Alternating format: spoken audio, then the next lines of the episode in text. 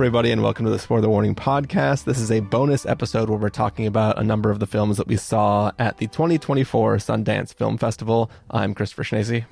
And I'm Stephen Miller.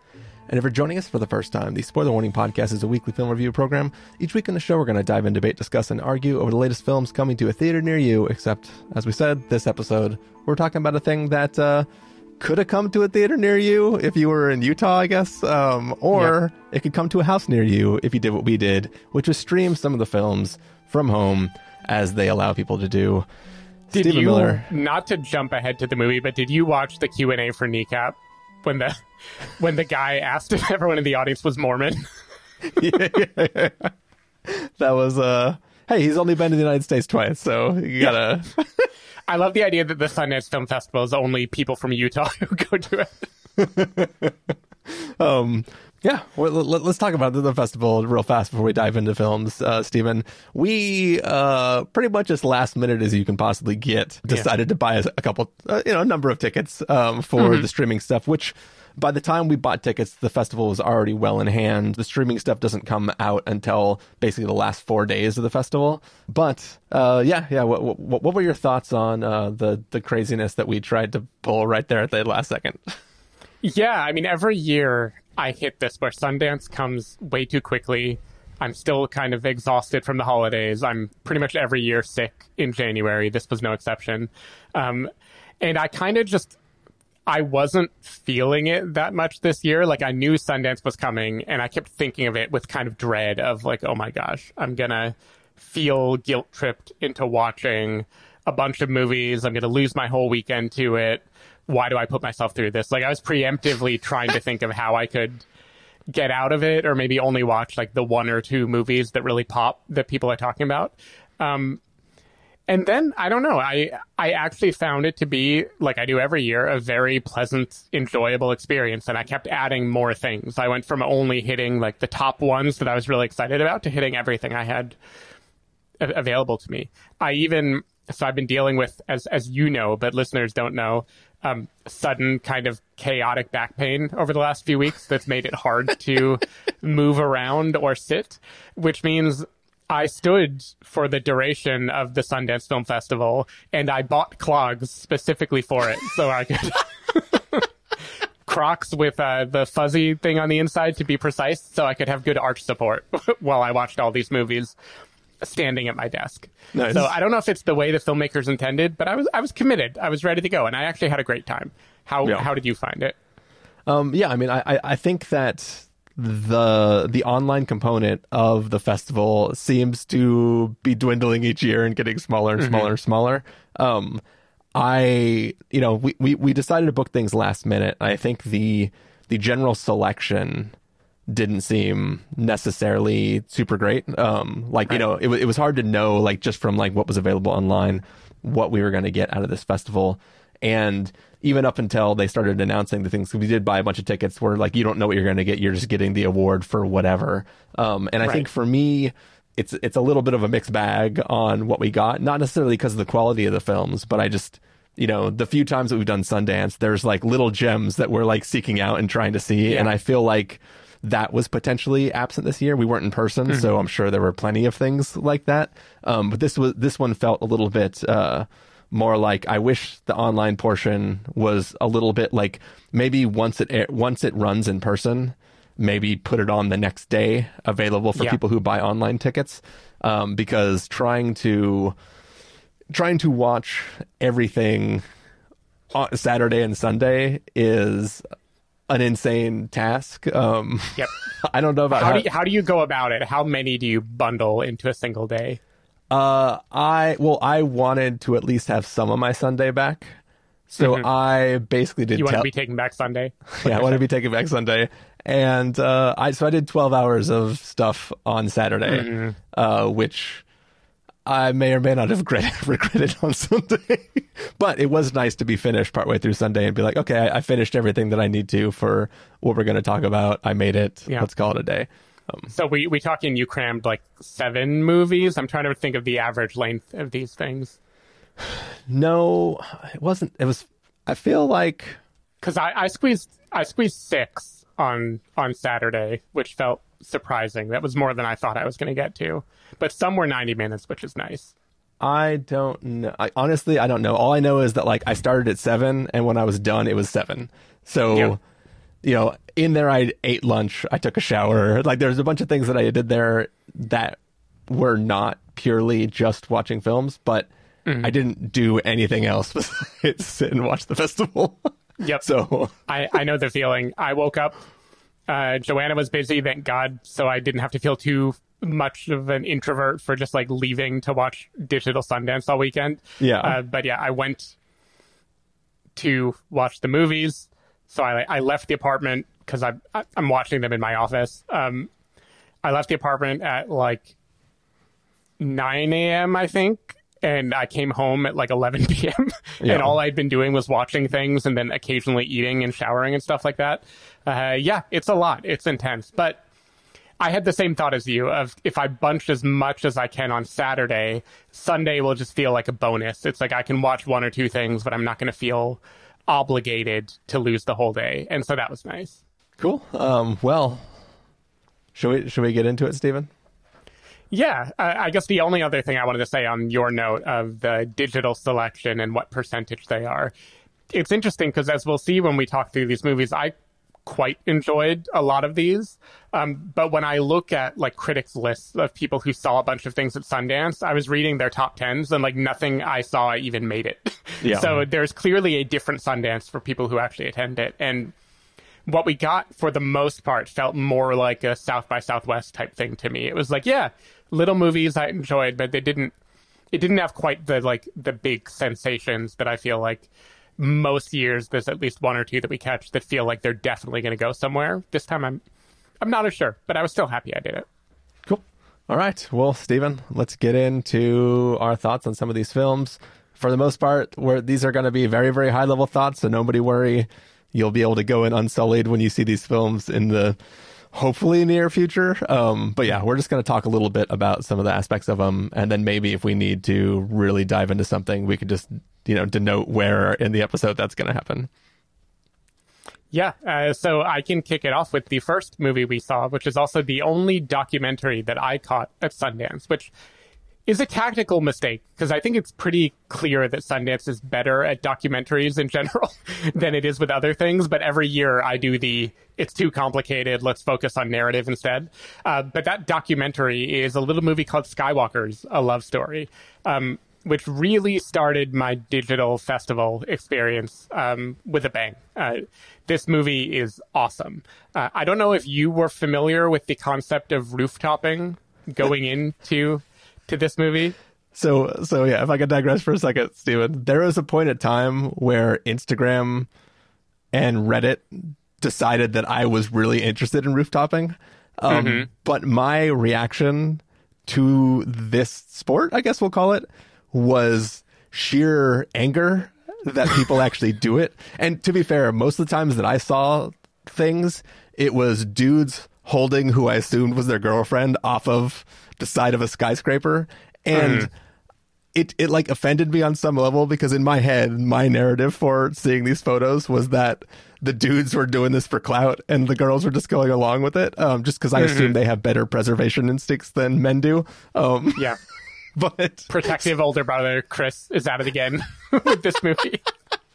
but yeah, so so that that was that is what I was carrying into watching this film. Um, but go Yeah. ahead, go ahead.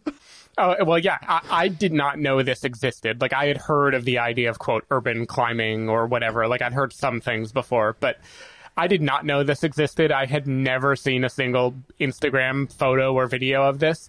So I was blown away the moment this movie started. Uh, it follows a Russian couple, uh, Angela and Vanya, who are rooftopping. So they basically pick mostly skyscrapers, cranes, construction projects, things like that, and they get to the top of it. So they climb, usually in some precarious place, and they take photos uh, on the top of the thing and drone photography, which is very convenient for a documentary because Yeah. it means you get epic, incredible, very highly produced content of many, many, many death defying stunts that this couple does.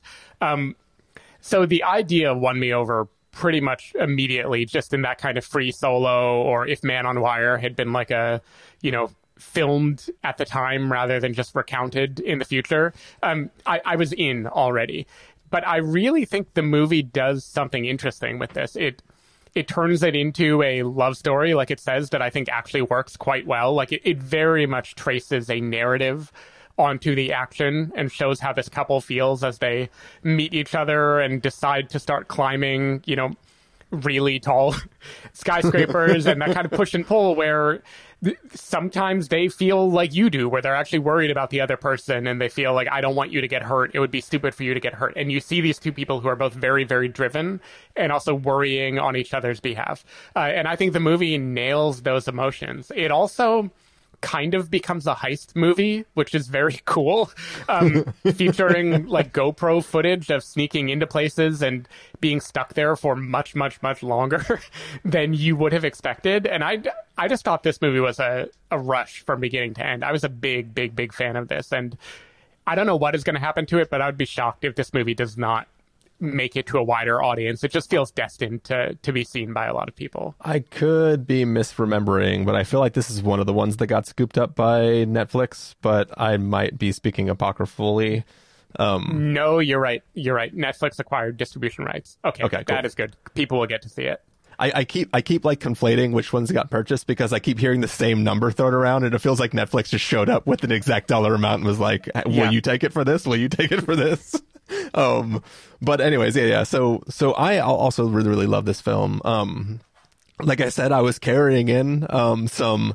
I don't agree with what you're doing. I don't mm-hmm. think there's any value to this. I think you're just putting yourself at risk for no reason. And what this film did was bring me around on rooftopping. I guess. Um, mm-hmm. I, I mean, part of the part of the thing is that the person we start following first is somebody who is trying to elevate the sport and try to bring beauty and like acrobatics and you know that kind of stuff to the sport and not just be like yeah look at me hanging off the side of this building but like try to figure yeah. out a way to you know frame things beautifully shoot things beautifully like try to add more to the sport and then this film you know it's called skywalker's colon a love story and this is mm-hmm. you know it's not just a documentary about an extreme sport it is specifically about this couple they're coming together and the strains that this life that they have chosen has has put on them. And it's not just that this the the things are getting uh, more dangerous.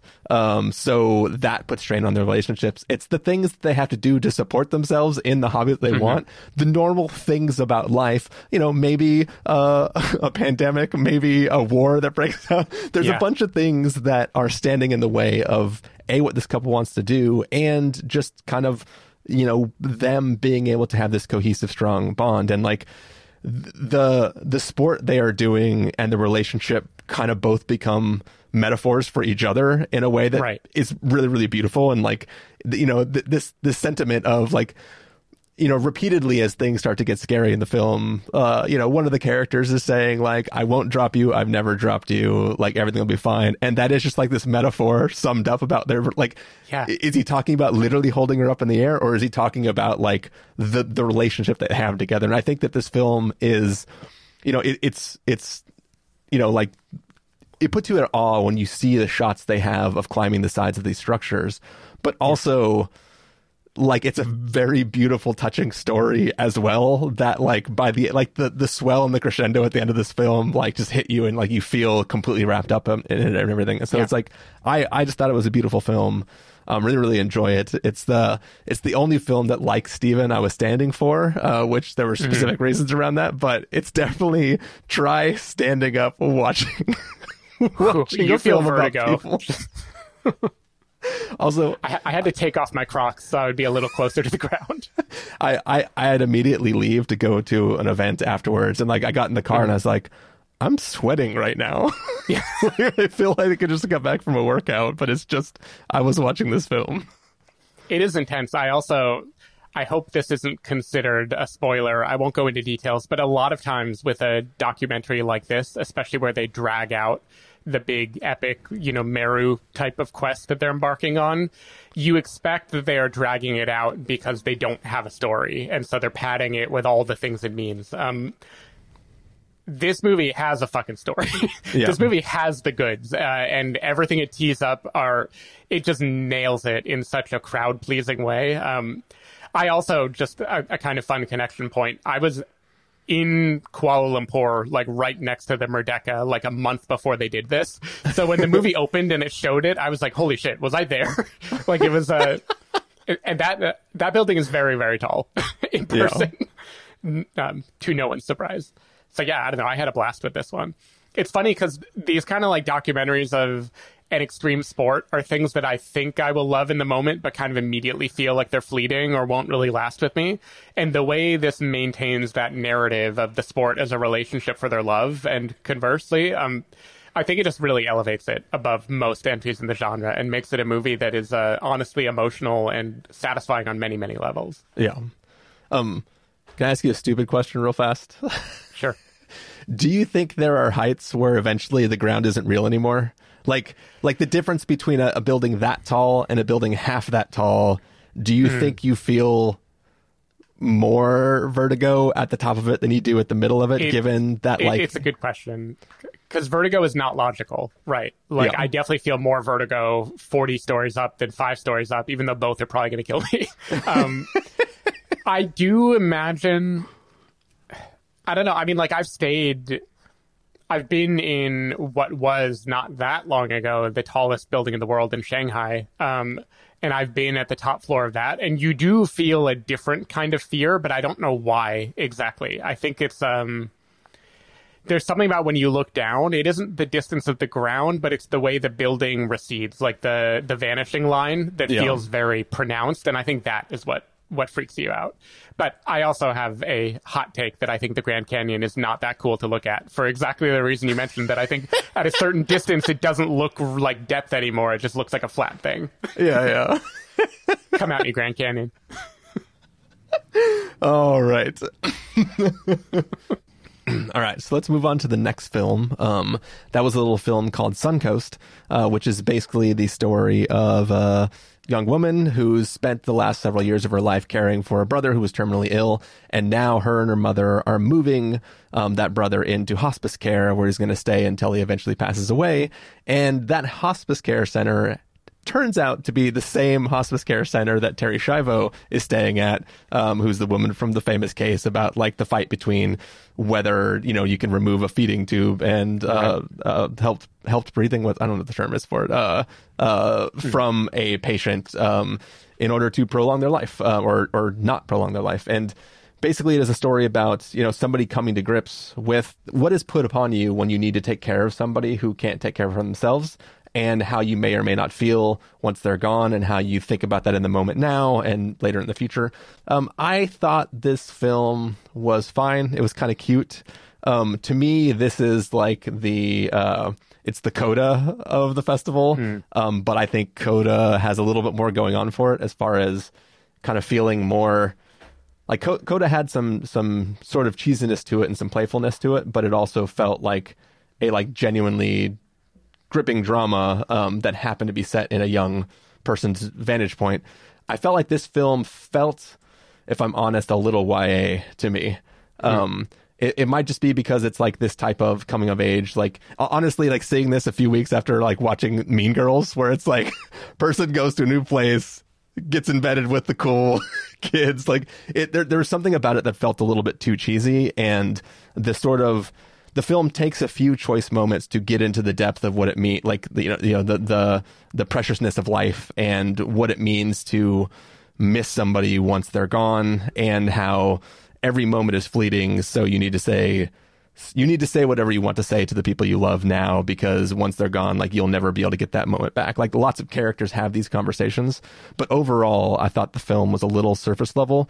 Um i didn't didn't not enjoy it. Um but it just there was something that kept me from like fully absorbing myself into it and i'm hoping Stephen, that you were able to just slide right in um after coming off the high of sky skywalker Yeah, um, you know, it's interesting when I all of these movies because they were just awards winners. I didn't even look up what they were before I hit play. I just hit play.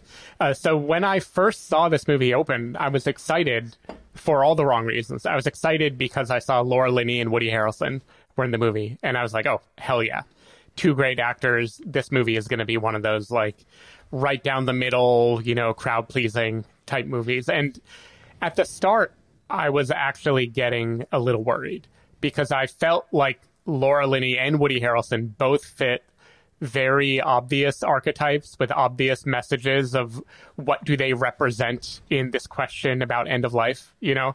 Um, and even the premise of the movie, you know, it, it's interesting because this is based autobiographically on the experience of the director.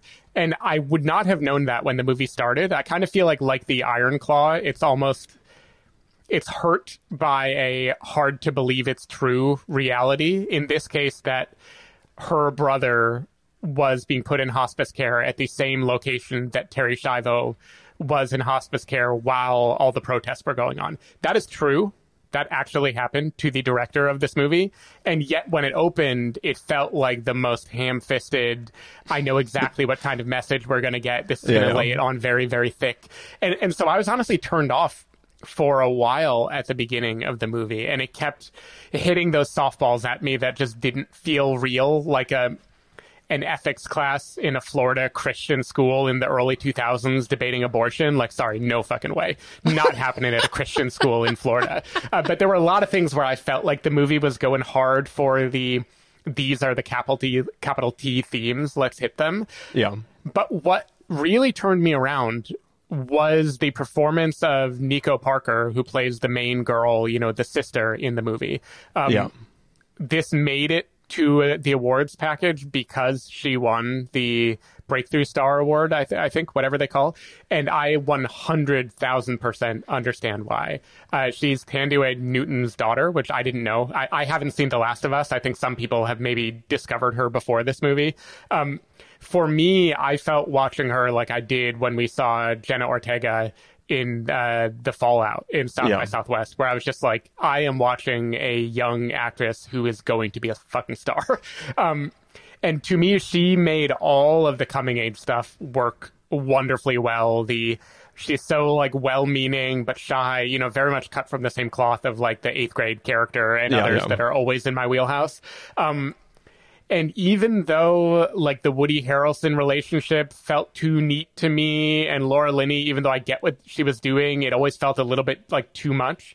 I believed Nico Parker a hundred percent in the role and it made it very moving for me. And even though the first like two thirds of the movie, I was skeptical. By the end, uh, the waterworks were flowing. I was, uh, I was crying when it hit what it is actually meant to be, and, and, it makes total sense that it was directed by someone who experienced what the daughter experiences because that is the authentic like heartbeat of this movie. And yeah. anytime it deviates from that perspective, I feel like it loses me. But that perspective really, really, really worked on me. So in the end, I honestly recommend the movie, even though I think if you take out Nico Parker's performance, this is a I don't know, rental at best. You know, it's a very neat and tidy, obvious message Sundance movie, but she really elevates it in the way that I think Jen Ortega elevated The Fallout into something that I feel very, um, very warm and positive about. So it, it won me over. It definitely got me crying. And yeah, two for two. I was, I was ready to keep going. Yeah, I, I completely, uh, you know, second what you're saying about her performance. Um, her performance is is great, and I think that that is worth the watch. Um, but I think unlike with the Fallout, where like the entire film is contingent on that that performance. In this film, I feel like the performance is amazing in a film that's not, and it never transcends like out of just her performance for me. Um, but I I'm glad that uh, I'm, I'm glad it worked out better for you, Stephen. Yeah, all I will say is as the movie goes on, it becomes less about what it is, quote, obviously about, and becomes way more about how she perceives it and how she feels about it. Yeah. And when it steers into that vein, that is when the performance becomes enough for me. Um, so I, I, think it's worth sticking with, if nothing else, just to see see maybe a somewhat origin story of this person that I think is going to be a big deal uh, within a few years. But maybe she already is in The Last of Us. I have no idea how big a role that is. yeah. yeah. Um, Uh, the next movie uh, is called Sujo. Uh, this was a Mexican film, which I believe won the World Cinema. Was it the Grand Jury Prize or the Audience Award? I don't know because it was always cut off on the Apple TV. mm-hmm. Yeah, I'm. I'm not sure either. Uh, but Sujo, uh, it seems to be getting a lot of love online, at least from peeking at Letterboxd. Um, it's the story of the son of a member of the cartel, uh, a Sicario, in fact, uh, who was abandoned at a young age. And it kind of follows his life through the years in four chapters. And each chapter is named after a person who he learned from or who protected him in some way. Uh, first his father, then his aunt, then his surrogate brother figures, and finally a I won't spoil it, but a, a mentor figure who he meets later in life. Um, this is a movie that it's a style that I often have trouble with, and I don't know if it's a me problem because it clearly works on other people, which is a combination of being very slow paced and also being very somber and serious. I, I love me slow movies. You know, I've watched I've watched my fair share of like seven to eight hour movies in theaters, but there's something about the combination of when it feels very kind of dark and dour and when it is moving slowly and aimlessly that it, it's really hard for me to find an emotional tether. Uh, and I felt that for this movie. Like there were a handful of interesting shots. There's some like light magical realism stuff that I get why people would be going for, but I never really had an emotional tether here. Um, until chapter four, where he is a bit older. Um, and it still didn't make me fall in love with the movie, but it becomes the sort of story where I can latch on to the character and understand what he's going through and feel much more personal investment. Uh, so I think the movie definitely gets better over time, but it this was one that largely perplexed me. Not why it would win awards but why it would win audience awards in particular because it feels like something that should be difficult for a lot of people to get into and it seems like it has struck a nerve and people are falling for it and all the more power to it. Uh, but personally beyond finding it a an interesting story and kind of like Lion and other movies we've reviewed before, um, a story that is clearly about a broader phenomenon and using this fictional account to kind of showcase that. It, it there was something where it just never totally clicked into gear for me. So this this was one of the tougher watches of the festival for me. And yeah, it looks like it was Grand Jury Prize for World Cinema Dramatic. Um, okay. Okay, that that makes more sense than audience. Uh, yeah, yeah. For me, because audience is usually like a right down the middle crowd pleaser. Yeah, though I will say I may or may not have made it partway through this film, and I was really not vibing on it, and I took a break, went online, and people really like some people were saying this was their favorite film of the festival. Yeah. So I continued on through another chapter and then I bailed um, because it just it wasn't working for me. And uh, unfortunately, it is a long film, and as we already said, we were packing in so much that I decided to go on to the next thing, um, knowing full well that by chapter four I may have come around on it, um, but. To me, I yeah. wasn't sure the juice was going to be worth the squeeze. So. To, to, to me, I will say, chapter four made me be more positive than negative, but still, it, it didn't make it a movie that I wanted to sing the praises of. It, it didn't completely come around for it, and I don't really think it would have for you either. So let me ask you this question. I understood the structure. I had seen two pieces of the structure. If I would have skipped mm-hmm. straight to the fourth, would I have been specifically missing the context I needed to appreciate it? Or could I have just skipped to chapter four and kind of survived. I I think you could have. I mean, it clearly it's the same character, right? So there yeah, are yeah, things that happen throughout the movie, yeah. that are referenced in the fourth, but the fourth becomes sort of the portrait of the artist as the young man story. Like that is where you start to be like, oh, okay, this is about someone who finds a way out of this life, and that is just inherently an easier narrative to watch. And I think you would have been able to watch it even without knowing everything that came before and that does have a lot of like very well observed moments, like a lot of memorable things. If if the whole movie were chapter four, this would be a total like me loving the chance to see international cinema type of festival movie. Maybe not my favorite, but something I would be feeling very positive about.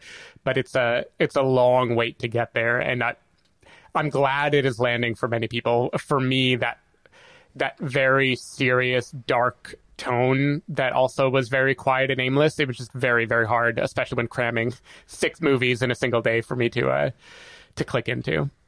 Cool. Um, so I want to go on to another documentary. Um, I know Stephen, you said you only caught one documentary this time around. I squeezed in another thing, which I assumed was going to be just, you know, I was like, when I tell you what this documentary is about, you'll be like, all right, that sounds like Christopher wanted to watch this. But it's called uh, Ibelin. I don't know how to pronounce it, but it's basically about uh, a Norwegian gamer um, who basically uh, dies at age 25 of a degenerative uh, muscle disease. And um, his parents, you know, who grew up taking care of him and stuff, just assumed that like there was so much about life that he didn't get to experience because, you know, he was just his body was degrading over the years. And they see it as him having died alone and without being able to kind of see and experience the world. But it turned out this kid escaped into the world of World of Warcraft um, and actually had made friends that he had been friends with for many, many years, like people in this guild that he really, really became um, closely tied to. And this film, not only does it kind of go out and find some of these people that knew him and try to look at the life that he had through this game, but what they it turned out that he he was in this RP guild um, who not just were like really, really into RPing, but had literally backed up all conversations that had happened throughout the entire history of the guild. So they could mm. go back to individual conversations and find the pieces of the story they wanted to pull out. And then they went and got animators from like YouTube to help using actual game models and stuff rebuild all these experiences with the actual characters that all these people played in the game. So it is this huh documentary that is involves reenactment, but reenactment of the characters that he was RPing as in this world. And I think um, you know, it's it is a very touching film. Um, it will have you crying by the end of it. um, yeah. um, I I enjoyed it enough. Um, I think that the promise of what they were selling me before they got into the scenes that they reenactment that, that they reenacted felt like we were going to get so much more but it was really a story about the people as told through them. And they sort of dipped into these moments and kind of animated them in a way that felt a little bit more for fun um, than specifically because those individual moments were that meaningful. So it's kind of like as it started, I was like, "Holy crap, this is gonna be, this is gonna be incredible!" And I, yeah. I kind of overhyped it in my own head. Um, still recommend the documentary. Um, it was still very touching. Um, but it's just, it was kind of funny that like as the filmmakers are explaining what they're doing in the context of the film, I'm like, "Holy shit, this is amazing!" Um, but like the scenes they pull out doesn't feel like somebody who has every line of dialogue that was ever spoken in a thing. It feels more like they could have told the same stories just with paraphrasing of those moments, you know. Uh, mm-hmm. But but I but I I enjoyed the film, and like I said, it'll uh, if if you if you don't get weepy at the end of this film, then there's a problem with you. I'm I'm feeling weepy just thinking about the movie. I mean, it seems like a combination of things that Sundance documentaries in particular love, right? Like it's kind of like a like Shirkers or Jodorowsky's Dune, like one of those things of the thing that never was that they can bring into the world, yeah. but then also grieving someone who died at a young age like that that sounds like a home run to me honestly. I feel like i would get a lot out of that. And now i'm kind of angry at myself that i didn't seek it out. It, it was one that i was just kind of scrolling through some things and i read the description and i was like oh yeah i'm getting this. Awesome. Uh, well the next movie which we both watched uh, was a film called in the summers. Um, this is the story of two daughters violetta and ava who come home occasionally. I, I don't know if they come home every summer and we only dip dip into a couple of them, or they come home sporadically and we are watching every time. But they're they come from a divorced family and they are visiting their father who lives in this small kind of nothing to do desert town and he is clearly not thriving in life you know this is very much um, it joins the ranks of Daddy Longlegs and a few other movies of the the stories of fathers who maybe mean well but are not the best equipped to raise a kid and the the combination of feeling love and anger and a little bit of fear at them of of being a kid who doesn't know if they can trust the person that they've been entrusted to, um, and it just watches them through. I believe four installments in in their lives over the course of maybe 20 years or something, uh, and shows how their relationship evolves, and also shows how they as individuals, including the father, evolve over time. Um, I thought the structure of this movie was really clever and well done. I like the amount of things it is willing to not tell you, it's willing to show you instead.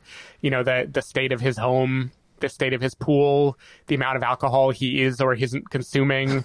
Um, there are different things that kind of tell you, hey, life has happened in between these moments, but now we are just going to zoom in on this delicate and difficult relationship he has with these two daughters. Right there, there's the older daughter Violetta, who is more of the she's more responsible. You know, in the beginning, like like most older siblings, she probably takes the brunt of the frustration that her father feels, and she's also more aware of his flaws.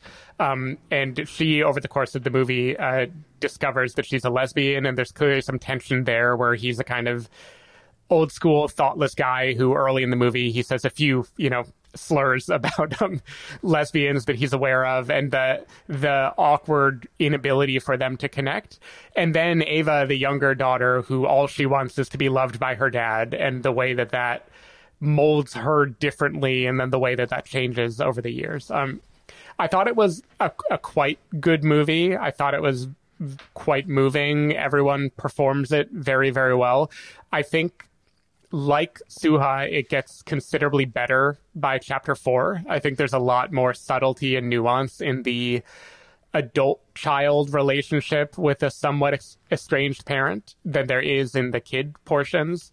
And yeah, it had a lot of moments that I was intrigued by. It never really added up to a movie that I was barreled over by, but it's something that I appreciated and it had me thinking. And I think everyone everyone does a good job with it. My only real criticism, which I won't spoil, is there's an event that happens at the end of part two that feels so much more like a big swing and overtly dramatic moment than the rest of the movie feels like it is meant to be.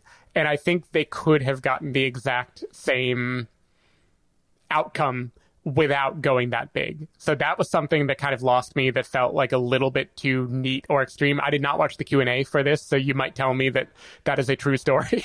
um, but it was one of those things where I felt like this was such a well-observed movie about just these subtle microaggressions and the ways you try to find intimacy but don't always find it and the begrudging whatever relationship you consciously build in the end with a parent who you don't fully embrace. Uh, I thought all that was so well done, and then it just threw this like mega dramatic thing in the middle that kind of took me out. So that's my main criticism of the movie. Do you think that that major dramatic moment at the end of chapter two is meant so that the first line of dialogue the father says in chapter three is a reveal?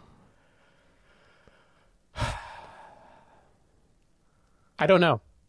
I, I, I get what you're asking. Okay. Um, I think there are photos when chapter three begins that would make that not a reveal if you're hinting at the same thing that I think you might be okay. hinting at. Yeah. But I, I, I, get what you're saying. It's just all of that. Cut that for me and make it just be the. I mean, I'm much more of a like naturalistic kids and parents. You know, I'm a honey boy boy, um, or at least I, I, had been. Not sure if I would revisit it now. Um, but so that this kind of topic is something that fascinates me, and I just keep your melodrama. I don't I don't need it. I don't need those big moments. Yeah, I think our overall thoughts are pretty similar. Um, that it's an interesting film that's that's you know presenting these girls in this interesting way, but um, in the end, it doesn't necessarily achieve the super high heights that it seemed like it was going to go go to. I think for me, I kind of feel maybe opposite about first half versus second half in the first half, I understand the dyna- dynamic of the two sisters. I understand mm. the roles they are each playing in each other's life, and I understand the conflict between how they both see the father and what it means for them and what they may or may not feel about the sibling given the sibling's feelings towards the father. Like yeah. all of that is really, really strong. And I think when it gets to the second or the third and fourth chapters of this film, that becomes a little bit muddied. So much so in a way that, like, you know, each chapter is, you know, somebody arriving at an airport and then the end of the chapter, somebody leaving at the same airport, Yep. right? And the, you know, some films can end with a glance and you know what the glance means. I don't know what any of the glances mean at the end of this film as they all go away. It just feels like four chapters is what we got. Um, the end. You know, it doesn't feel like there's there's a a finalness to that as much for me. Um, but Interesting. but yeah, I I love the glance that this movie ends with, and to me, the evolution, which again feels very personal. I didn't listen to the Q and A, but I would be shocked if this was not directed by a a person who is probably a lot like Violetta. That would just be my guess from how the how how the movie plays. Um, to me, it is about the way adult children pivot from wanting something from their parents to setting boundaries and learning how to take care of their parents and be intentional in the relationship. And I feel like that final chapter is really about that, like the boundaries that they set and the times they decide to be vulnerable. And the look at the end is like them understanding what they are giving to make this happen. And there's there's something about that that I just really liked. Hmm. That that was that was my feeling. Whereas at the beginning of the movie, it's what you want from a dad and all the ways that he lets you down. And then I think over the course of the movie, like real life, it, it starts to pivot and you are less worried about what is he going to do for me and a little bit more like what kindness can I give him while also setting my, you know, setting the right boundary. yeah, yeah, yeah. Makes sense, Stephen. All right, let's get on to another very subtle, um, subtle film. Um, so the next film is a film that I actually bought a ticket for on a whim. Um, and then it turned out to get the award for the Next Innovators Award and the Audience Award for the next category. Um, and that is a little film called Kneecap, um, which is actually about the the birth of this uh, Irish rap group called Kneecap. Um, and it is basically these these uh, young whippersnappers, uh, some hoodlums, uh, Yep. who, um, you know, they get into dealing drugs and uh, they, you know, they speak the Irish language, and it's there. It's set in Northern Ireland, where um, many people are like basically the Irish language is dying uh, because the British are basically trying to stop it from being a thing that is spoken anywhere. And they basically form a rap group and use uh, rap as a means to prolong the Irish language. Um, and you know, like the the I got it on a whim. You know, I didn't know anything about the the band Kne- Kneecap. Um, I I don't speak Irish. Uh, I can't understand it. Uh, oddly enough, there were times. This is a funny thing. Remember back when we were reviewing the film Mami Wata, and I was talking about how like. I, I wish that I could turn the subtitles off because I could understand Right. the pidgin kind of- the pidgin, you can make it. but be- yeah. because the sentence structure was mixed up when I tried to read it and hear it. So they are rapping and they're throwing up these animated lyrics, but because I'm reading what should be syllables in English, but it's not.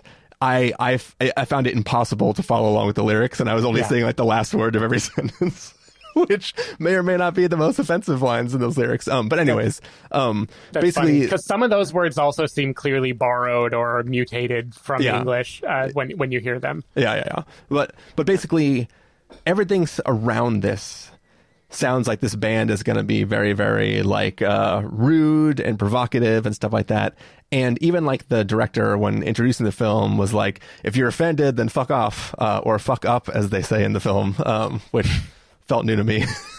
um, but uh, is that like shut the fuck up and also fuck off at the same time? And Fuck up. Maybe, Um, yeah, maybe I like it. I guess fuck off is Scottish and fuck up is Irish. Or yeah, in Northern Ireland, it's fuck up. Oh yeah, uh, if if you're in Ireland proper, it's fuck out, and, and if you're in Northern Ireland, it's fuck off.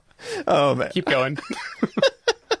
anyways, um, basically, like even the director was like, "Hey, if you're offended by this, whatever," and this movie's fucking great. Like, like I, I found it really, really fun. And sure, their their lyrics are rude and it involves drugs and sex and stuff like that. But I like this is Um, and I, I guess I mean this in a positive way. It's like a conventional film, or it's a real film, right? It's a real film Yeah. with a full on narrative.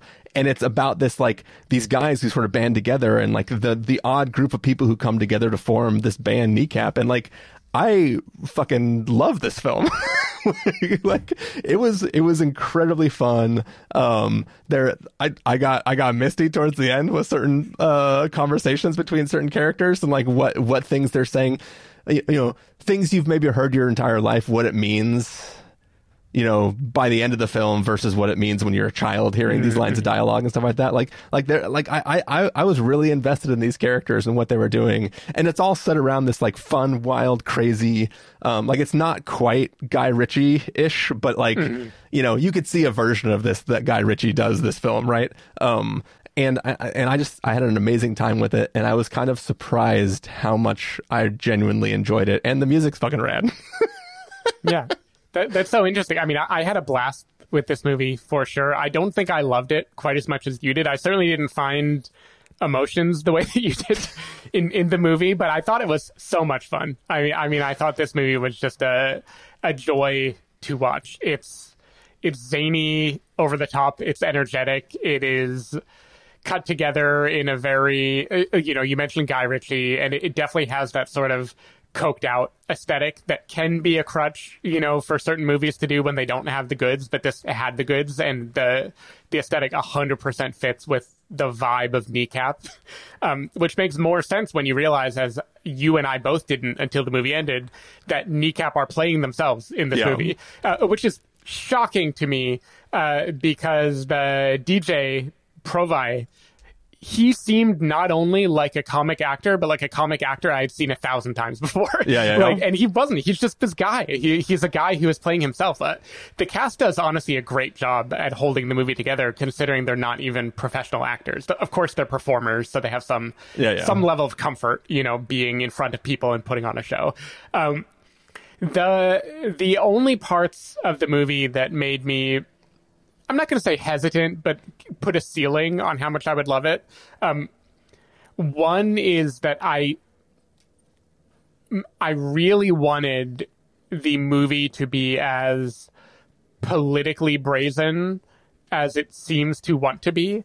And there is something about the fact that Kneecap is primarily just saying they like do a lot of drugs and get STDs and stuff that felt that I, I totally understand the argument of the the rudeness and profanity as part of the charm and the fact that they insist on speaking Irish and they're speaking not truth to power so much as spitting in the face of power. Like I totally get that and I get the hell yeah and I felt that. But I kept it's just framed so much around you know the uh, the Michael Fassbender character's more revolutionary tendencies, and I wanted there to be more of a moment where those come together, not just metaphorically, but a, an evolution of the band.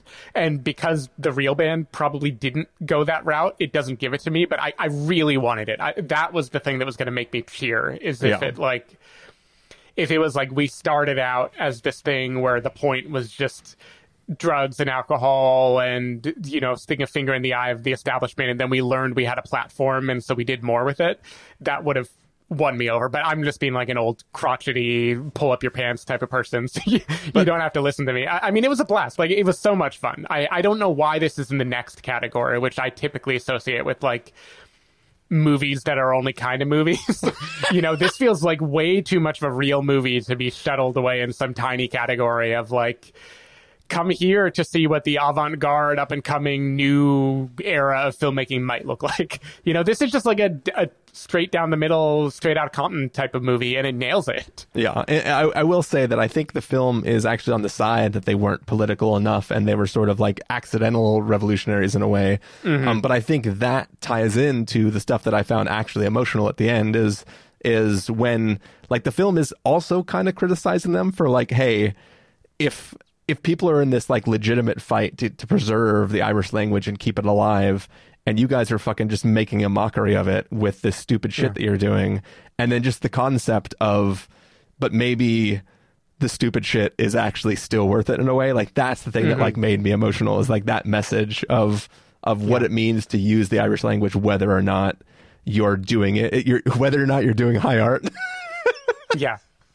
Um, yeah, I get it, and I, I mean, and I love the concept of the the language being the dodo bird, and they're freeing it and letting it be a living, breathing thing. Like, I think that is a wonderful metaphor, and I I have to believe that came from the band and was actually a founding principle of of the band because it just feels so true. Yeah, I I loved that part. I just a part of me was like, please, just like grow up a little bit more, please. that was that was all I felt. Not that they need me. They don't they don't need me to say anything. But at a certain point, I think you've done enough ketamine. I think I think we can move on to to doing something else. I will say though, there was a this felt like a very heightened story. I, I don't believe it's even pretending to be the true account of how everything went down. You know, I kind of assumed the Guy Ritchie Elements didn't happen. Um, one thing I assumed didn't happen, but that I found hilarious was this repeated gag where the one of the guys can only have sex if he's with someone who is anti-Irish or a loyalist in some way. Yeah. and he just meets this woman and they have this constant back and forth of I'm sure it's something that I've seen in other contexts before in a similar way, like probably political movies uh, and things like that where two people find each other and disagree with everything and that's what makes it work, but I laughed every time they were on screen together. Yeah. That's good times. Yeah. Fun movie. Um, in a very similar vein, uh, we're moving on to. Uh, no, a, a movie that I, I was quite taken with actually, and this is a an Indian film called Girls Will Be Girls.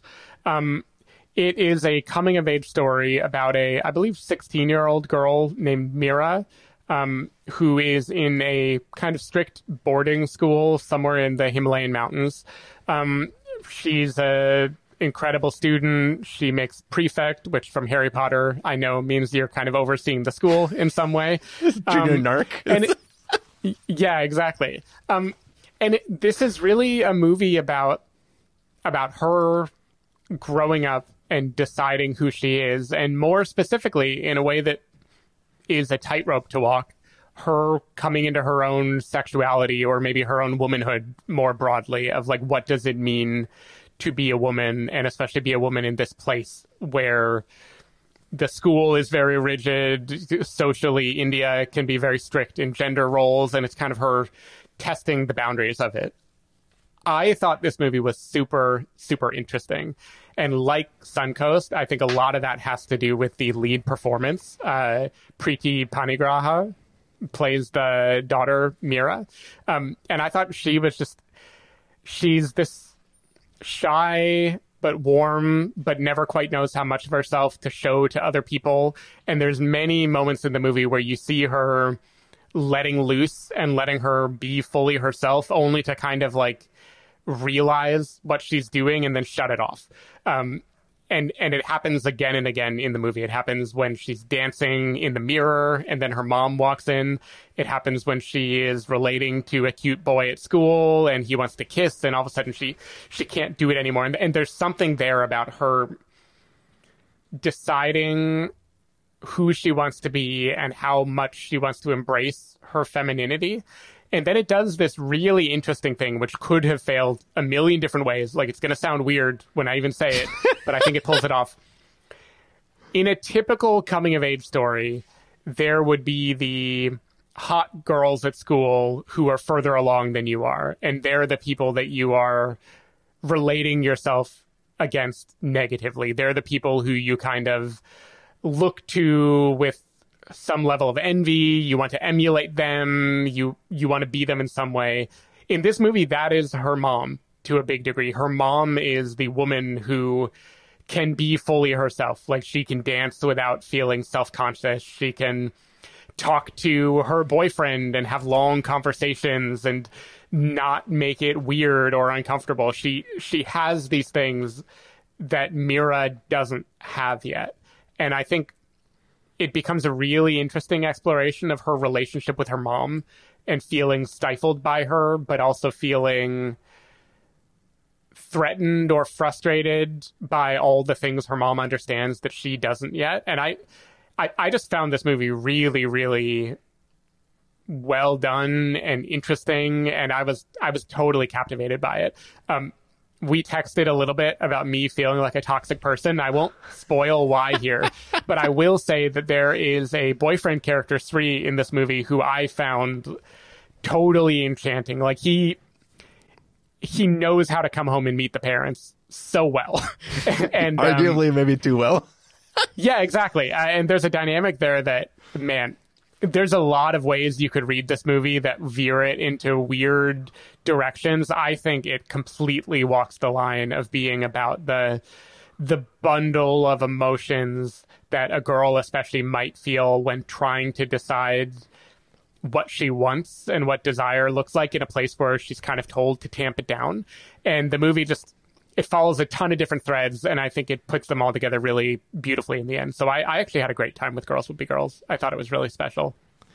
Yeah, I, I, I was really kind of wrapped up in this film as well. Um, I'm not sure I fully understand everything it's trying to say by the end of the film. I think you're maybe a little bit Yeah. more confident on at least where you want it to be going, right? Like I Mm-hmm. I think there was enough stuff at the end and I'm not I'm not even saying this in a negative way. I just mean that there's enough stuff where I was like, I don't know what I'm supposed to think right now, but it's a film that Yeah. makes you want to chew on it, right? Like this is this is like one of those things where I wish this was you know the first two episodes of like a six episode show right where like i was going to get more and more and more out of the whatever the dynamic was was building here um i think the the performances in it are amazing um and i think that it, it's it it's really easy to get sucked in to watch what this character is doing. Like as you said, like she's sort of like the height academically at her school and thinks she has it all together, and sort of gets like sidelined a little bit by her sudden interest in this boy and it's sort of like seeing her try to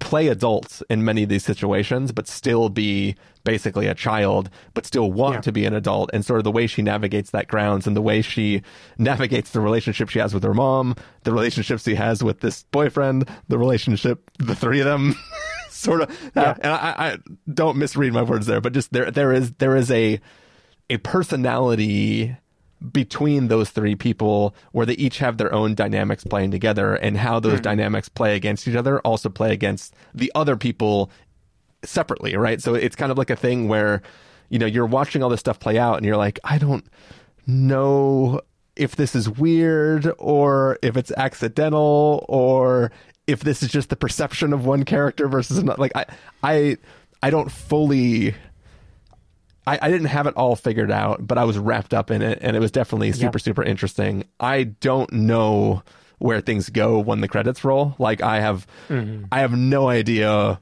whether I don't even want to say like the options of things that I think it could be, but like I, I, I don't mm-hmm. know whether characters have made decisions by that point or if it's just the next day. You know, like I don't, I don't Yeah. really fully understand what the future holds for any of these characters.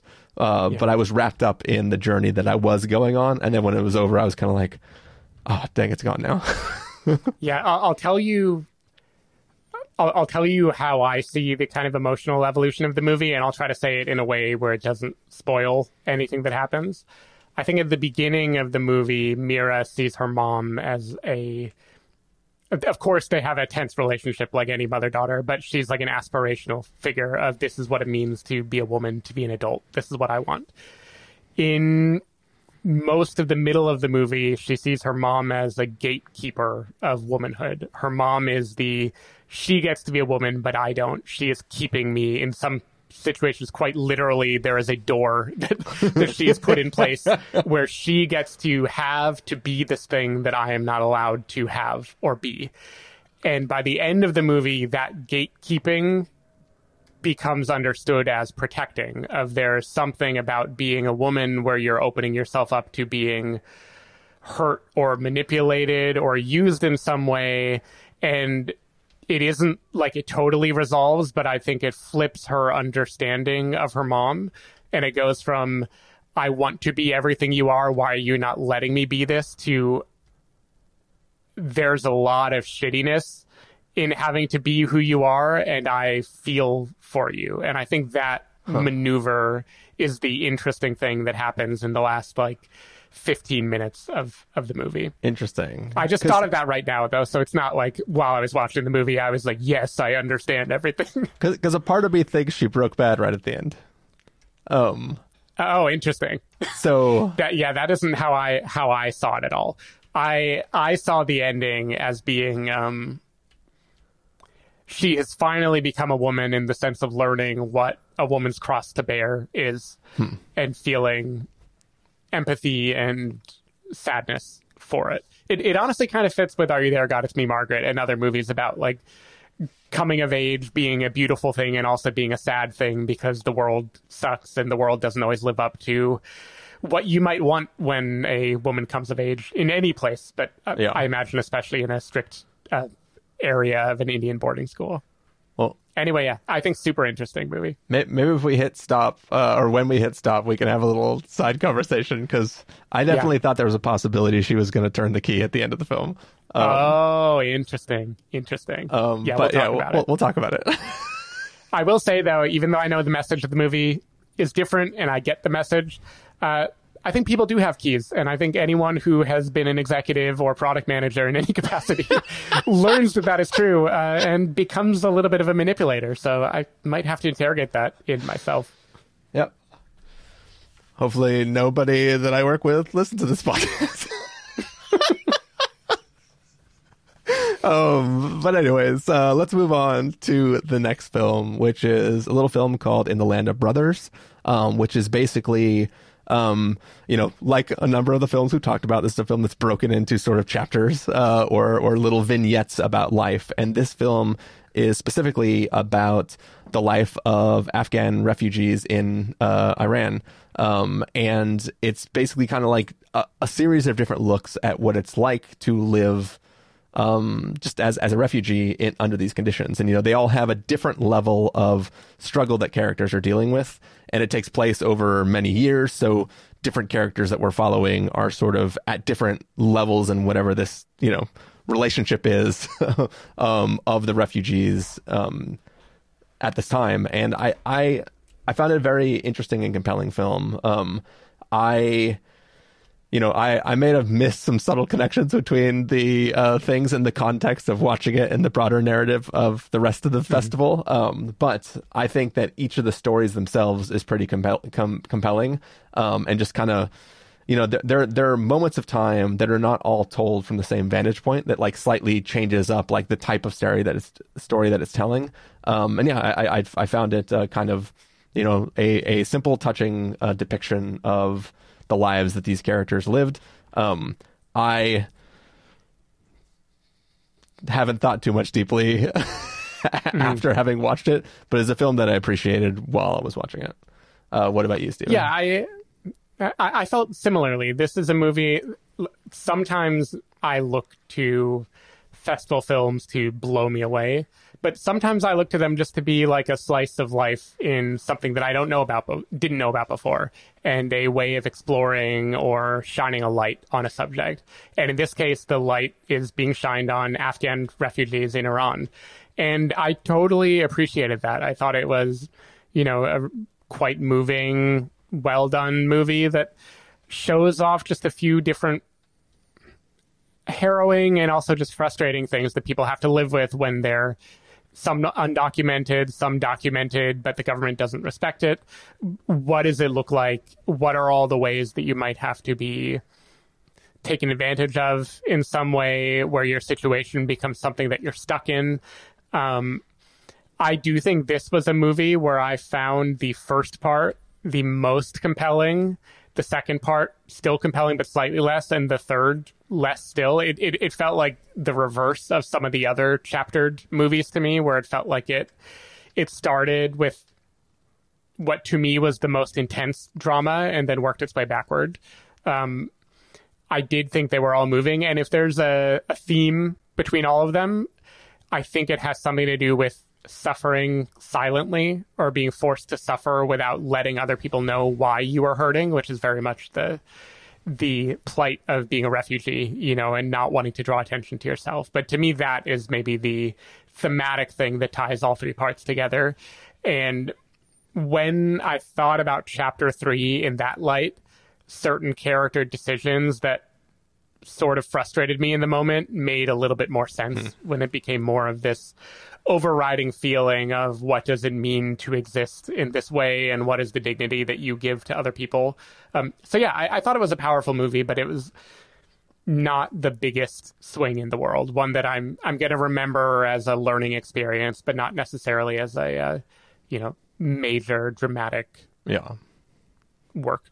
Yeah, I, I think for me, the second one was the most compelling, not because of the specifics of what was happening, but because that was the one narrative that wasn't.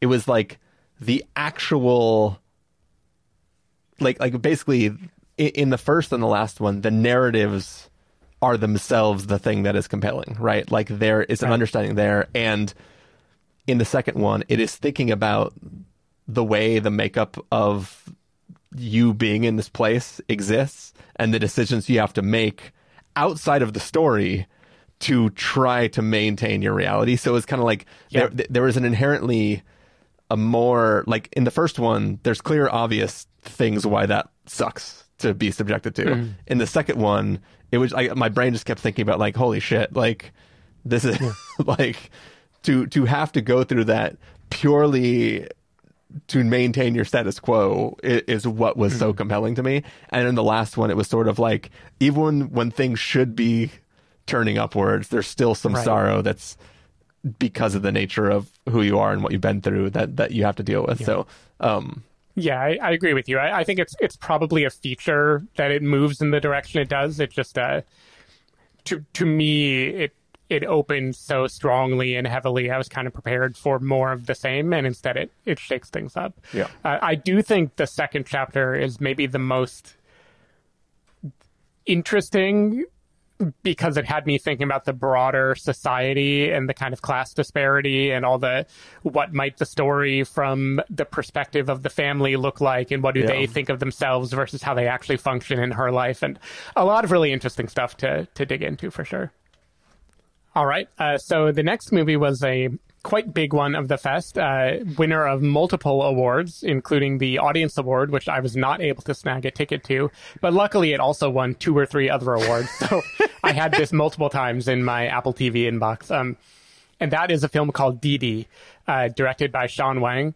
Uh, and this is a coming of age story about a 13 year old Taiwanese American uh, who's living in the Bay Area in Fremont, who is trying to find himself, uh, figure out who he is at an awkward time in life. It awkward because he's adolescent growing up and maybe awkward in specific ways for him because he's trying to figure out culturally who he is and how much does he want to blend in, you know, versus embrace his Asian heritage.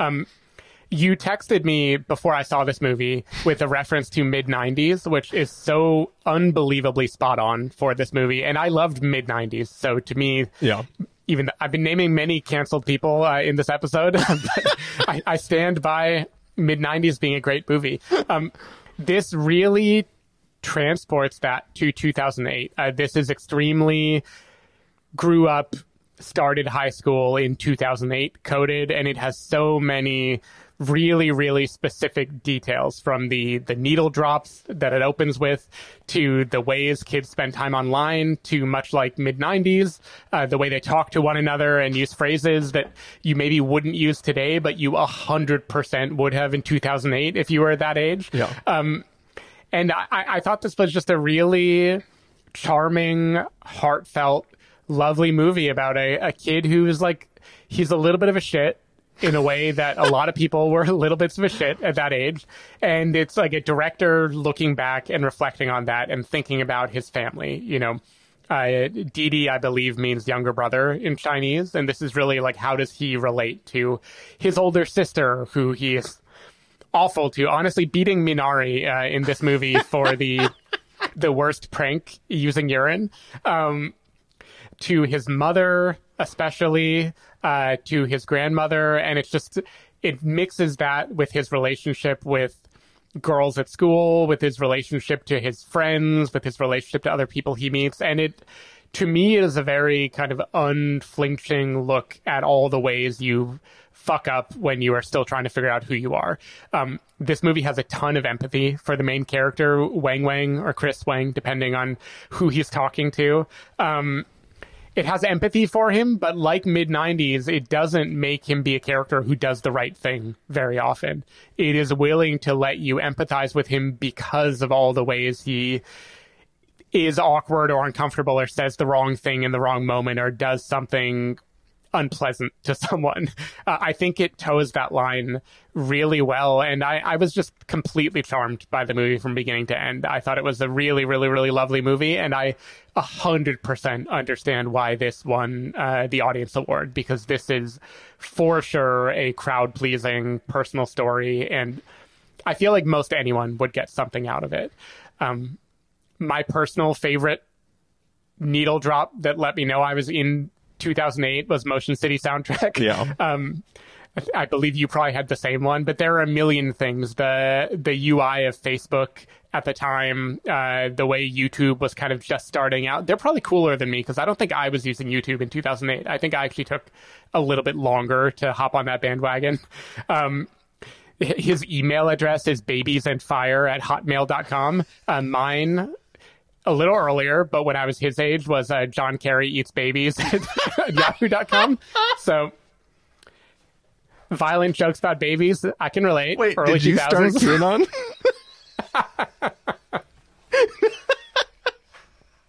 I think it was some jokey internet meme or something at the time. Um, even even little details like uh, like the nervous game. Uh, there's just so many things here that I had a lot of smiles of recognition watching this movie, and I also think it combines that with a you know a particular Asian American experience narrative, and I think it weaves it all together really well. So yeah, I, Yeah. I had a great time watching Didi.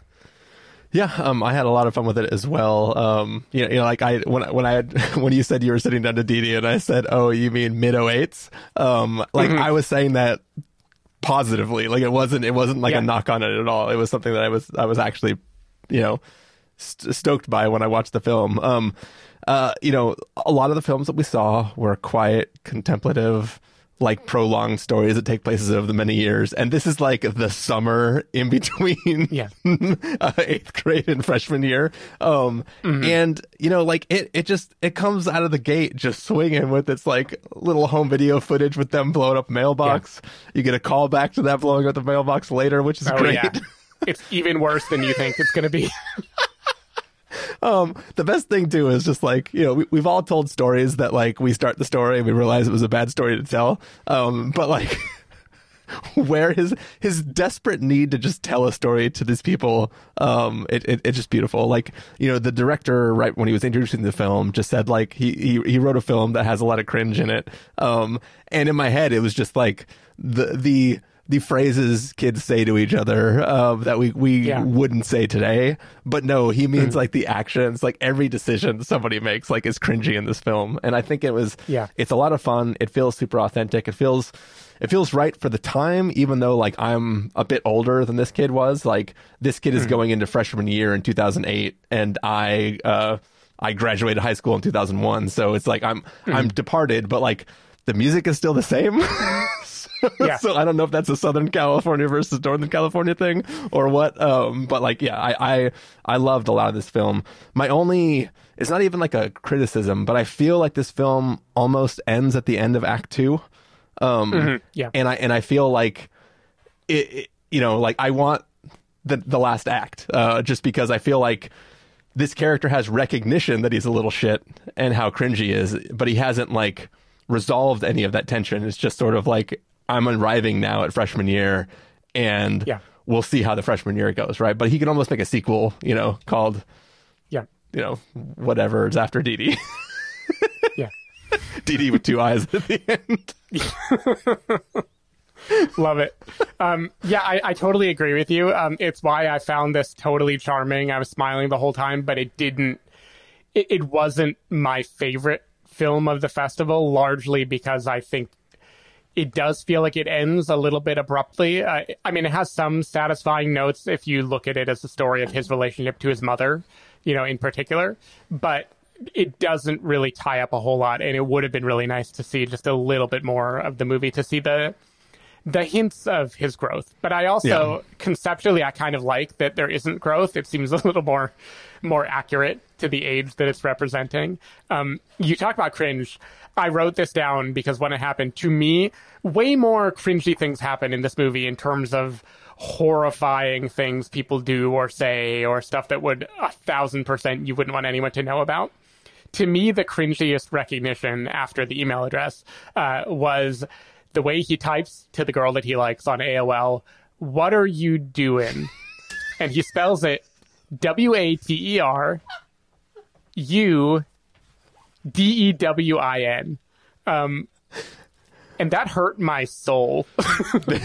remembering, remembering the way I used to type to girls on AOL Instant Messenger. Again, this is more about the age than the exact time, I guess, because for me, when I was his age, it was, I don't know, 2002, 2003. Um, but I remember that cool K E W L. Like I cringed. I felt a full body cringe when I saw him do that. Yeah. And it, uh, it was just great. See, I I I somehow missed that back in the day, Mm. and I, it, there's this weird quirk that I have where like all of my family members are their like proper names in my phone book because I don't want like Yeah. mom in the phone. You know, it's like first name, last name for my mother Right. and for my grandmother and like all this stuff because I did, for some reason I don't I never liked all that shorthand. Um, like even when I was like T9ing and shit, I was still typing out the full words. You know, like I wasn't typing in like chat talk or anything like that. Um, so uh, Interesting. Like my my parents are mom and dad on my phone because I'm not a serial killer, but I do type out full sentences on my phone too. But when I was 13, I definitely did not. maybe I just have respect for my parents, Stephen. Yeah, it's true. I also didn't.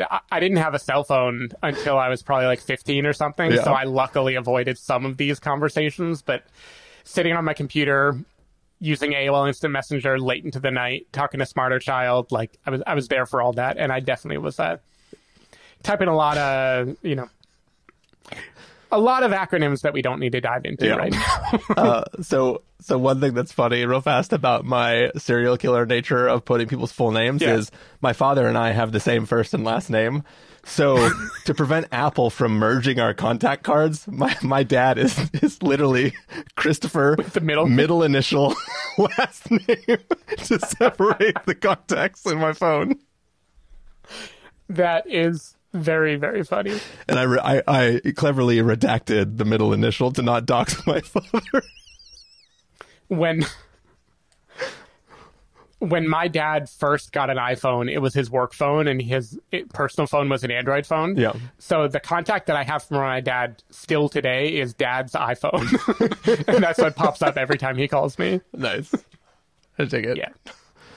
All right. So we were real pains when we were younger. Um, but the next film we're talking about is also a real pain. Um, Nice. so, so this film is a film that, you know, like when we, we, we decide, like, as, as I said, we decided pretty late, um, that we were going to actually try to see a bunch of things at Sundance. But as soon as the, the online tickets went on sale, I did go to the page and I just saw a screenshot that was Jesse Eisenberg and Kieran Culkin. Um, and I just clicked buy sight unseen. It was like, uh, there's, Yeah. I'm not going to not watch this film. It's fine. Um, and then I never looked at it again until sitting down to, uh, watch it because it popped up on my Apple TV. Um, but, uh, this is basically a, a real pain is the story of two cousins, um, whose grandmother has passed away and they, uh, head off to a Holocaust tour in Poland, um, with the plans to leave at the end of the tour to go visit their mother's house um, because she was a Jewish woman who grew up in Poland at this one spot that is going to be, I guess, near where the tour was going to be. Um, this is a film that, uh, you know, it's called A Real Pain, and it's people going on a tour of, you know, a, you know, wild atrocity that happened and still centering individual pain at a lower level against this like you know mass pain on a grand scale and i think that this is a film that uh this, this is probably my favorite film of the festival um i think this thing just fucking knocks it out of the park on so many levels um i thought there's a beautiful sentiment to this film what it's trying to do the performances are amazing. Uh, Jesse Eisenberg and Kieran Culkin have like they each get moments to really, really shine and show their emotional chops um, and play them against each other. And uh, like I, I thought this film was beautiful. It was incredibly entertaining, um, and it really like it hit me with a lot of the the monologues that these characters get to have and stuff like that. It, like it drew me in. I I, I love everything about it. Um, one of the funniest Q and A's, uh, getting to hear actors talk about what it's like to be directed by actors. Um, Yeah. but uh, yeah, I I thought it was a beautiful story. Um, like I said, I I just bought it on a whim whim based on the the screenshot that was there. I didn't even read the description, and it fucking delivers. Um, it feels like a cheat to say it's my favorite film of the festival because this feels like simultaneously the most mainstream and also the mm-hmm. most sort of indie at the same time. Yeah. Like it's it's a film where it's it's you know an actor writing and directing and acting in something against another person. Like it, it just it feels. I buy these these cousins. Um, I almost said brothers because they feel so close that they could be brothers.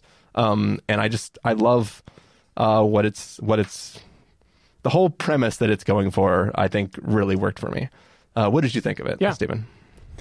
Yeah, I, I, I really liked this movie. I, I don't think I loved it quite as much as you. I, I wouldn't say this was my absolute favorite of the festival, but I do think this is by far the most, like you said, mainstream and indie movie of the festival at the same time. And I think uh, Eisenberg completely nails the assignment. You know, there it's common, and I guess this is his second directorial outing because I think he made a movie that premiered just a year ago. Uh, he mentioned in the Q and A, um, but it's it's common when I think a actor is directing a film for the first time or early in their career that it is going to be a kind of big showcase type movie where large dramatic things happen frequently and it's a lot of meaty performances and a lot of room to shine. And this has that in a few places. You know, there's a Kieran gets a moment on a train that is extremely well done. Jesse Eisenberg gets a monologue in a restaurant that is definitely like the thesis of the movie, or yeah. not not the thesis, but the the key to his character. Um, so he has that. But for the most part, what impressed me about this movie was how willing it was to be small, to not go too big, and to just kind of sit with emotions that don't have to resolve and just let it be a trip where those emotions play out and are revealed and characters wrestle with them a little bit and then they it ends yeah. Uh, and i thought that was amazing it, it really made me feel like not to be i don't know condescending but it felt like jesse eisenberg practically growing up in like the Squid and the Whale and seeing Noah Baumbach, it feels like he internalized a lot of lessons of those kind of directors and was like, I am going to make a perfectly calibrated talky movie and have there be all this kind of subterranean emotion that pours out in just a few scenes. Um, it was great. I think it's a really interesting look at the way we process emotions differently.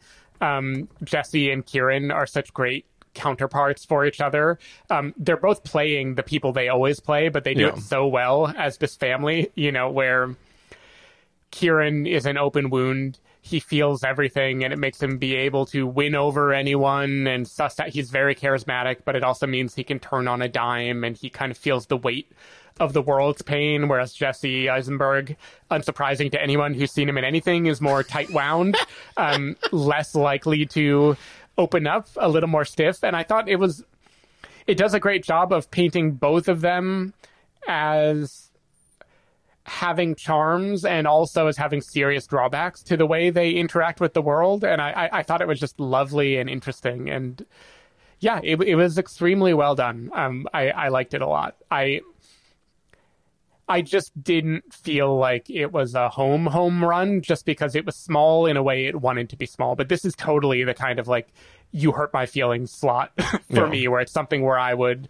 I would think about this movie anytime and look back fondly and, and, and think it's explored really, really interesting themes in an honest and unique way.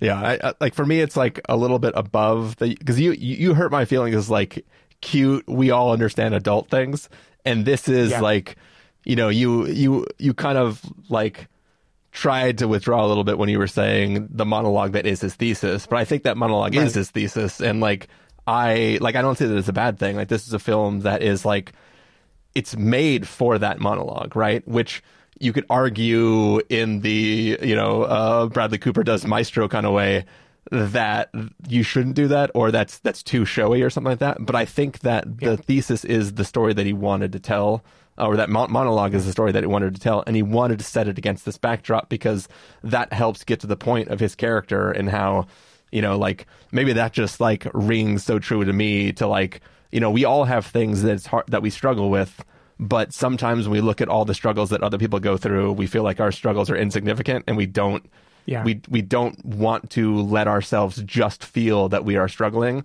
We want to say, well, I can't possibly be affected by this because it's so trivial compared to like all the shit that's going on in the world right now.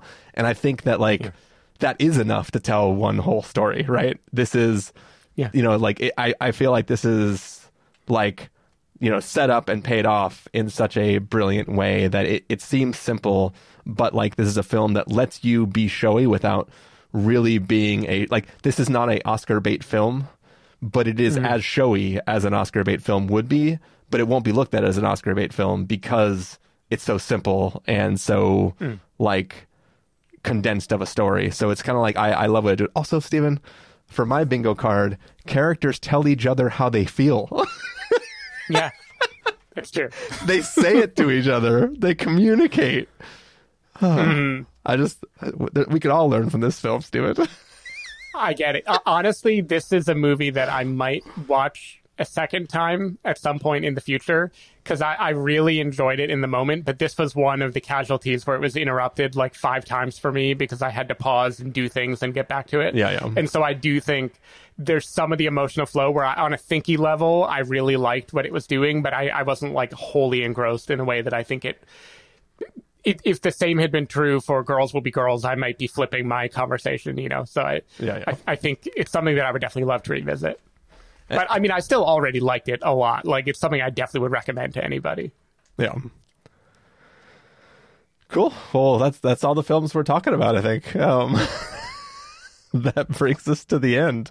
Um, yeah. And any last thoughts about the festival this year, Stephen? Uh, just reiterating that considering how little I wanted to see anything four days ago, um, I'm pleasantly surprised by by how much I liked, and I think it was a. Every time we do a festival, I wind up telling you I think it was a good mix, uh, and so I should probably stop saying that because apparently I just enjoy watching movies no matter what the mix is. Yeah. Uh, but it seems like you also liked quite a few of them this year, like maybe higher hit rate than you often get, even though you felt like it was more slight than than previous years. Yeah, so I, I- I think for me, the thing that I dislike is that our only real option, given the selection of films that we had available to us, was um, was this random grab bag. It was basically like we're playing loot boxes, right? Where Yeah. you know, like, oh, let's just go spend five hundred dollars and then pull this lever, and hopefully the films that come out are things that like we're we're interested in, right? Like it's it's Yeah. um, also, there were a few things that like like the things that I liked the most that got awards were the things that I'd, I bought before we got to the awards part. so you double paid for them. so I double paid for it. With Didi, I think I quadruple paid for it because no, not quadruple. I triple paid for it because I bought it and then I bought two things that it got an award in. Um, so I mean, you're you're lucky that movie was, or I'm lucky that movie was good. yeah. That also means people who paid for the award pass, which was sold out by the time we got to it this year. I think we already did the math and decided that that was a bad deal in previous years, but it was an extra bad deal this year where a bunch of them were condensed into a single award. Yeah, I mean, I think, well, the amount I paid was way more than getting a pass, but also I got more than. There were a few extra things that I threw in um, Okay. that weren't part of the awards things, anyways. But if I was only seeing the things that got awards, I think it would have been cheaper to get the pass. Yeah. Yeah, I think if I if I rule out the non-awards movies because the Real Pain won an award, but not an award that was on the awards pass, right? I think this, to your point, this is maybe slightly bigger than the kind of movie they would normally let be an award screening. Um, if I remove that one, I guess it was two hundred this year that I would have paid for the eight movies that I, maybe a little more because there were some duplicates. I think the awards pass was two fifty, so I think it was about the same. Gotcha. Yeah. Anyway, this is what the people want to hear. Yeah, yeah. Let me open case real quick and look at what I paid. Uh, all I all I know is I because uh, we didn't talk about everything. Um, because I have thir- I had thirteen things. okay, okay. So you went harder than I did. Yeah, yeah, which which fucked the math a little bit, but um, I think yeah, there were there were like three things outside of our group of things that we we were talking about that um, were there, but um, those are conversations for another time. Yeah. That's gonna be it for this. Uh, you know, grab bag conversation about uh 20 the 2024 Sundance Film Festival. Stephen Miller. If people want to find you throughout the week, where can they do that? Uh, you can find me at S David Miller on Threads, Blue Sky, Instagram, X still, uh, or sdavidmiller.com. People can find me at ChristopherMillerLife.com or Christopher IRL on a number of places. Uh, X Threads, uh, Mastodon.social. Uh, you can find the podcast over at thespoilerwarning.com where you get a bunch of the back episodes of the show. If you want to subscribe to the so- show, you can do so in Overcast, YouTube, Apple Podcasts, or wherever podcasts are found. If you want to know when the episodes go live, you can follow us at twitter.com slash spoilerwarning, facebook.com slash the spoilerwarning, or instagram.com slash the spoilerwarning. If you want to get a hold of us directly, you can send an email to fans at thespoilerwarning.com, or you can use the contact form on our site. Music for this episode will come from a track selected from artlist.io, so hopefully you're enjoying that we're going to take off. We'll be back next week with like a regular theatrical release. Um, and uh, we'll let you know what it is and when you see the title showing up in your feed. Because we definitely know it already. Um, but yeah, thank you everybody for listening, and we will see you next time. Bye.